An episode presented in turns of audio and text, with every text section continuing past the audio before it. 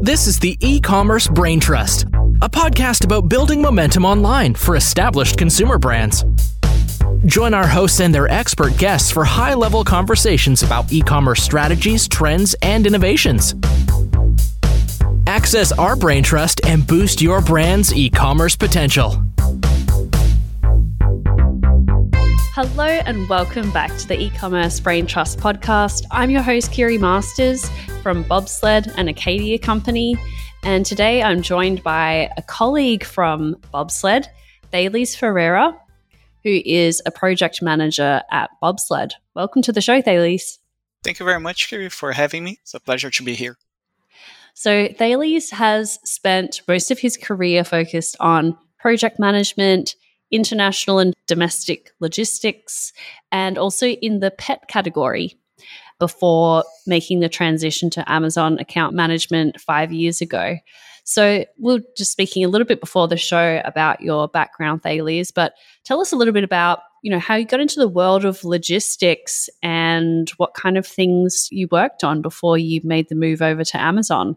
Of course, I was working in a company that brought pet treats from around the world to the US.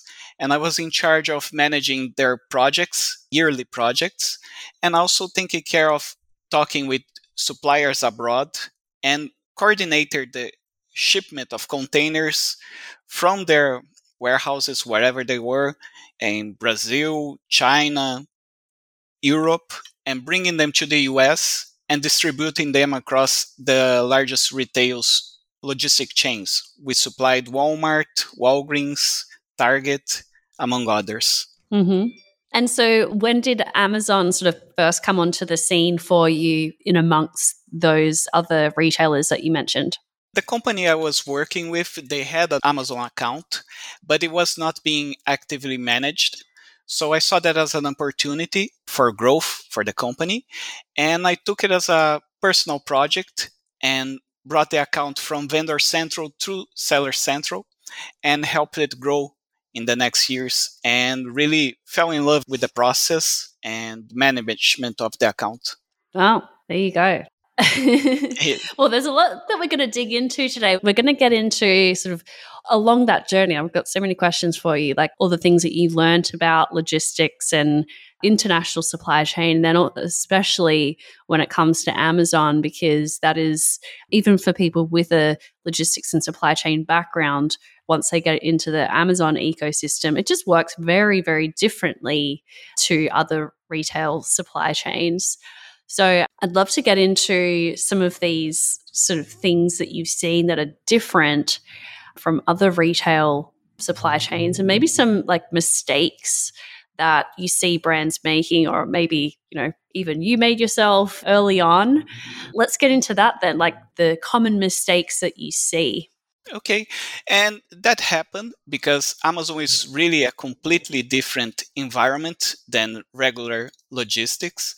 And since I it was a personal project of mine, I was involved in that first Amazon account fully. So I was responsible for every facet of the management, including preparing the product and shipping. So indeed, I did make a lot of mistakes there and learn from that. And there are a couple of not going to say errors, but oversights that I see some of our clients even making time and time again that are related to just these differences between how the logistic chain work for a Walmart than what is on Amazon. Yeah. So and it yeah, is let, very different. Well, let's get into some of those because these are, like you said, these are mistakes anyone could make, even someone like yourself with a big sort of background here. We see clients making some mistakes because they're treating it like other channels. Give us mm-hmm. a sense of what a few examples of those things okay. that are different. Yes, I think the first issue that people have is not really understanding how the Amazon logistics system works, what it is, because we just think of Amazon as another company. However, they spent the last 20 years just improving their system, automating the system.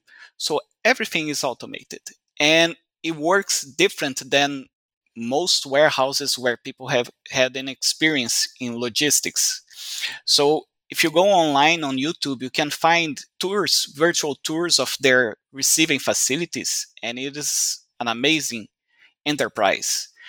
People don't realize that Amazon receives upwards to 20 to 50 trucks a day, thousands and thousands of boxes, which should mm. they have to be scanned into the system, they have to be processed and see if everything is okay. And in all this, everyone that's working there, they don't have time to really pay attention to clients' merchandise in particular. They just see a box. If it scans, it passes. Not, they just go along in the in the chain. If it doesn't scan or there's any issue, it has to be put it aside. So somebody else needs to work on it and have a human mind. Just mm. take a look and see what's wrong. So most people don't understand that and they feel, oh, but people who are going to receive this, they will read the label on the box, they yeah. will know what my product is, and they don't really. Mm-hmm. That's yep. one of the major mistakes that already start just before shipping whatever we are going to ship to Amazon. Yeah. So Another issue that we have is how to identify our products because Amazon works with different codes to mean different things. Most people are familiar with the UPC barcodes, which are the ones that the, every company acquires from GS1 to identify their products globally. However, Amazon uses two other codes to identify your products. So besides the UPC, they use what's called the ASIN, or the Amazon Standard Identification Number. This is just a number that's going to identify your product in Amazon system. So basically, they associate the UPC with a number that they create so they know what the product is. And lastly, they have what's called the FNSKU, which is just saying the Fulfillment Network Stock Keeping Unit. Mm-hmm. This is a third number that Amazon uses to identify both the UPC, both the product, and who is selling. A simple example, this is a little complicated, but a simple example would be using an iPhone from Apple. So every iPhone has a UPC code that Apple assigns to it so they know which is the model of the phone. If they are going to list it on Amazon, Amazon is going to assign an ASIN just to relate to the UPC so that Amazon knows what iPhone is. And lastly, the FNSKU will be a number that would associate the UPC, the ASIN, and also Apple. So that way, Amazon can differentiate the iPhone that's sold by Apple, the same iPhone that's being sold by Best Buy, the same iPhone that's being sold by AT&T. Mm-hmm. The issue here is that sometimes people don't know exactly which code to use. How should they label the products? Because Amazon sometimes expects to see in the product the FNSKU. So if you put only the UPC, it can get lost in the logistic chain. Yep. So this is a, also an issue that causes some delays because it forces Amazon employees to put your product aside and on a different queue so that they can know exactly which product it is and who does it belong to.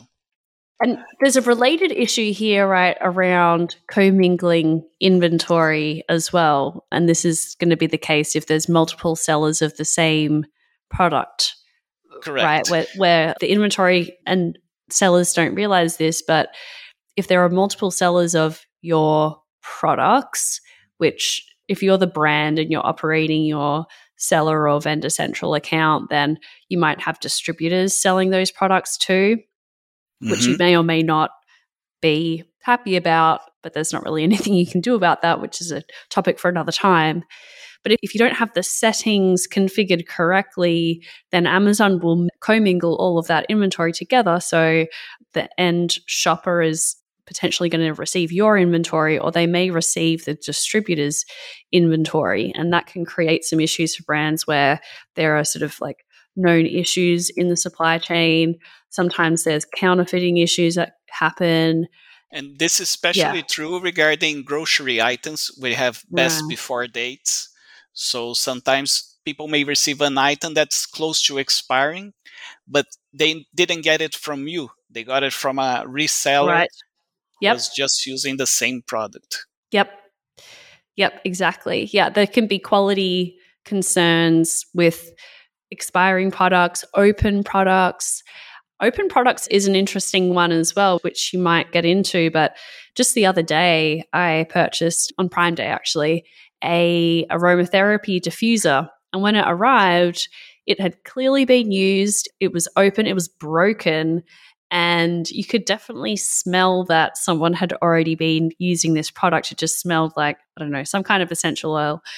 It was obviously a returned item, but it had been thrown back on the shelf by Amazon and resold. So, why does that happen? And what can brands do to make sure that that kind of experience doesn't happen to shoppers? That is regarding how you will deal with the returns yes. from items because Amazon allows people to return items up to 30 days, I believe, most of them, without any question.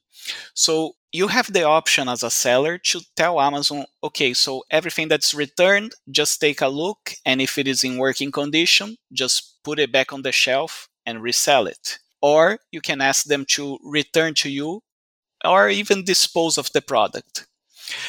It really depends on how do you approach that because from a company side point of view, it is inventory that could be sellable and is already at their warehouse, so might as well make the extra money. The safe option is always to ask them to ship it back to your warehouse so that your people can evaluate and see if it is really in the condition to be resold. Because, as I mentioned before, this goes into the first mistake that I pointed out not understanding the Amazon network.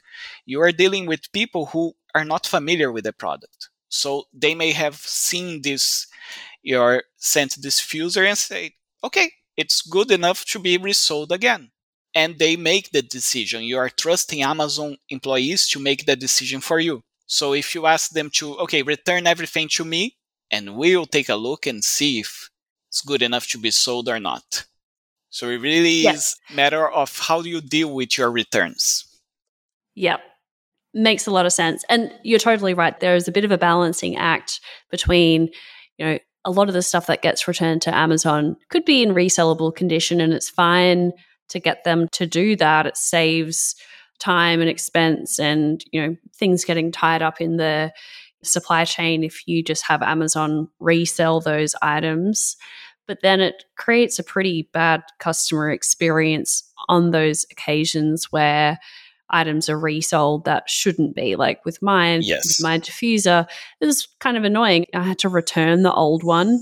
Amazon mm-hmm. did ship me out a new replacement right away and said, you need to return the old unit, but you can do so at any time in the next 30 days. In the meantime, we're going to ship you out this brand new one but it was still it was an annoyance for me and mm-hmm. i'm someone who understands how things work. So for amazon shoppers who don't understand well this product was clearly just kind of like resold they might have a pretty poor view of the brand and say well, yes. this, you know this lipstick was clearly opened and wow l'oreal doesn't have any quality controls when it's actually sort of something that's happening on amazon's end. So to yes. be, like you said, to be on the safe side, you should be inspecting all of that inventory yourself, but it does have the disadvantage of extra time, extra cost, and having that inventory unavailable to sell for quite a while. Yes. And this is also especially true on the grocery side of items mm. because by FDA regulations, you can't even receive the product back. I know when we were, uh, my old company, we were dealing with pet treats we never took any returns. We always ask customers, okay, you want a refund? We can refund you, but please dispose of the product because our logistics couldn't handle taking the product back and reselling to other people. This was FSMA regulation, so we couldn't do that. With electronics and clothing, it's a bit different, but there's this also this extra risk when you are dealing with grocery items. Amazon shouldn't allow people to return food products, but they do. Right. So, yeah, the onus, if you're a CPG brand, really the onus is on you to make sure that those settings are updated. You're not having any CPG items in particular shouldn't mm-hmm. be put back on the shelf at Amazon. And I think what you said is very true. The Amazon system, the onus is always on you as the seller, even on Vendor Central. Amazon puts, they have a great system, but it's always you have to take charge of your product and help them succeed because they are giving you the option of selling on their network, their fulfillment chain, but they also need your help.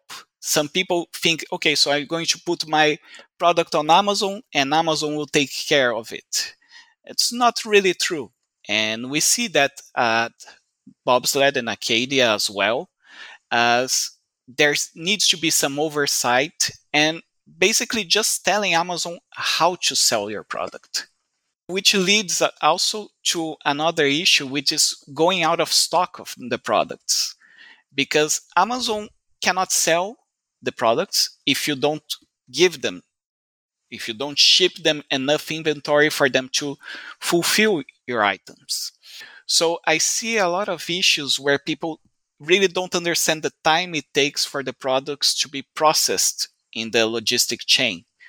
Mm. So before Prime Day, Prime Day is a little different, but before Prime Day, if you ship what we call a small parcel that is just single boxes by FedEx or UPS, the products take around two to three weeks to be available and in the stock on Amazon so that customers can buy it. If you are shipping pallets less than a truckload, this can take between three to six weeks before everything is available. So by the time Amazon says, okay, you are running out of stock, sometimes it's already too late. So we need to always keep a look on how the sales velocity that you are seeing, account for any new strategies that may increase sales, and always look forward three months ahead, which is mm-hmm. usual when you are dealing with international logistics because when I was in my old company, we took around two months to receive a container. Wow. So yep. all our purchases had to be scheduled six months to one year in advance. Otherwise, you will run out of stock. Right. And of course, if they don't have the product, people will not find it. Yep. And it's terrible for us to see a brand that's on the rise. People are buying the products, they are looking for the products, and they are out of stock. So tell us, and this is a really important point, and it's something that is not often really considered when you're talking about Amazon growth and what do you need to do to be successful on Amazon? You think about advertising and you think about you know product content and what sort of seems to fall by the wayside for a lot of companies is inventory availability and forecasting and things like that. Mm-hmm. And to your point about all the different sort of receiving and transit times for different ways of getting inventory to Amazon, they're all different. And it depends on what is going on in the world at the time as well. So in 2020, yes. getting inventory into Amazon for Prime Day was extremely challenging. It was so backlogged And we had a number of clients had extreme issues with their inventory getting to Amazon on time. In some cases, inventory just got sort of wiped off the face of the planet. Like just whole mm-hmm. trucks mm-hmm. of inventory just did not arrive at Amazon for months. and just had some container had been, you know, left at the back of a mm-hmm. lot and didn't get unloaded for months. So yes. these are anomalies and it's they're terrifying and can be kind of devastating when they happen, but those anomalies aside, inventory planning and projections are extremely important. With your work at Bobsled and helping your clients with inventory projections, what are some of the factors that you put together when doing those inventory projections for brands that are selling sort of omni channel, they're selling elsewhere as well?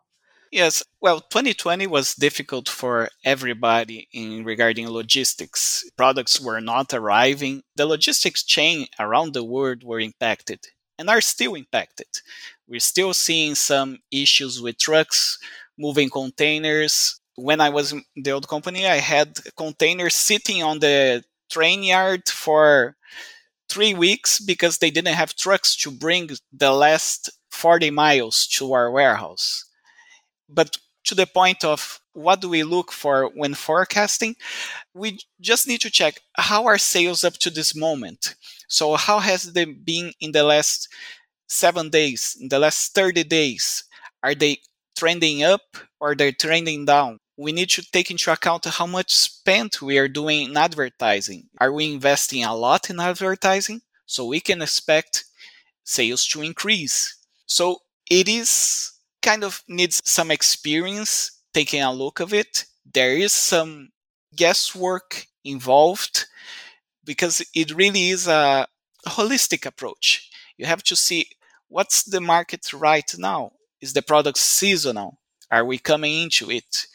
For example, we have one of our clients who sells maple syrup. Their biggest business is in Q4. So right now we need to start looking and preparing for that increased demand. If I just focus on what they sold 30 days ago, we are going to run out of stock. So it really is, as I said, a holistic view that you have to take into account how the account is behaving. What's the customer going to be looking for? What are the initiatives we are taking with this account? And try to estimate how much is going to be, how much the demand is going to be, and still pad a little bit because there's always unforeseen events. Maybe the advertising was so good that performed way over what we expected. So we have to allow for that. On the other hand, we cannot put too much stock because whatever is on Amazon, we are paying for that. Right. Yes. And that is such a great point because that's the flip side of the coin is okay, if, you know, there's so many downsides to running out of stock why not just send in tons of stock? But Amazon doesn't want to be used as a warehouse. They yes. want to be sort of more like a just in time model, which, and so they sort of penalize brands for having too much inventory. So you have long term storage fees, which are really high. So they're trying to incentivize brands to just have enough inventory available. So it does, mm-hmm. you need to be very careful. You can't be overstocked either. Yes. And the just in time philosophy is one that I'm very familiar with and I really admire it. And it really is what you should apply to any logistic chain, even if it's for Walmart, for Target. Amazon is just another example. So the idea is to really get as close to it as possible. We probably will not get to everything that's going there is going to be sold in any specific day, but we need to have just enough inventory so that we don't pay too much for it and it is always available for people. So it is a balancing act. And I think the last issue that people take, people don't take into account when selling on Amazon is how much freight cost. Or because sometimes we can get hit with extra charges and people don't allow that in the pricing. And this comes up in two situations when people are on Seller Central and they are fulfilling through Amazon on FBA. People sometimes don't realize that you will have to pay for that sh- first shipping. You have to get your products to Amazon. So this is an extra cost that impacts your accounts and can lead us to the product not being profitable. And this is especially true on FBM when you are fulfilling from your warehouse. So sometimes people say, okay, I'm going to sell this product, it's very cheap, three, four dollars to buy, but they don't realize that you are going to have to spend almost six or seven dollars to ship the product. And it is a funny thing that happened to me one time where I had to ship a product because I had to fulfill my promise to the customer to deliver in two days. and the shipping cost more than the customer paid for the product. It was a product that costs $29.99 and the customer paid only $29.99. But to ship it, I had to pay like $35. So it was right. a major yeah. hit on that one. Yeah. But it was a mistake that I did. I didn't take that into account and I couldn't do anything else mm. because I had to send the product to the customer. Yeah, lessons learned, I guess. Yes. Well, this has been super informative. I kind of see this as a great 101 for brands who are newer to Amazon. They sell on other channels, but still figuring out the Amazon supply chain piece. Still a lot of questions and mistakes that we see, even from brands who have sold on that platform for some time as well. So, great 101 or a refresher for someone coming in and overseeing a Amazon sales channel for a brand. Thank you so much for joining me today. Thank you for having it. It was really fun.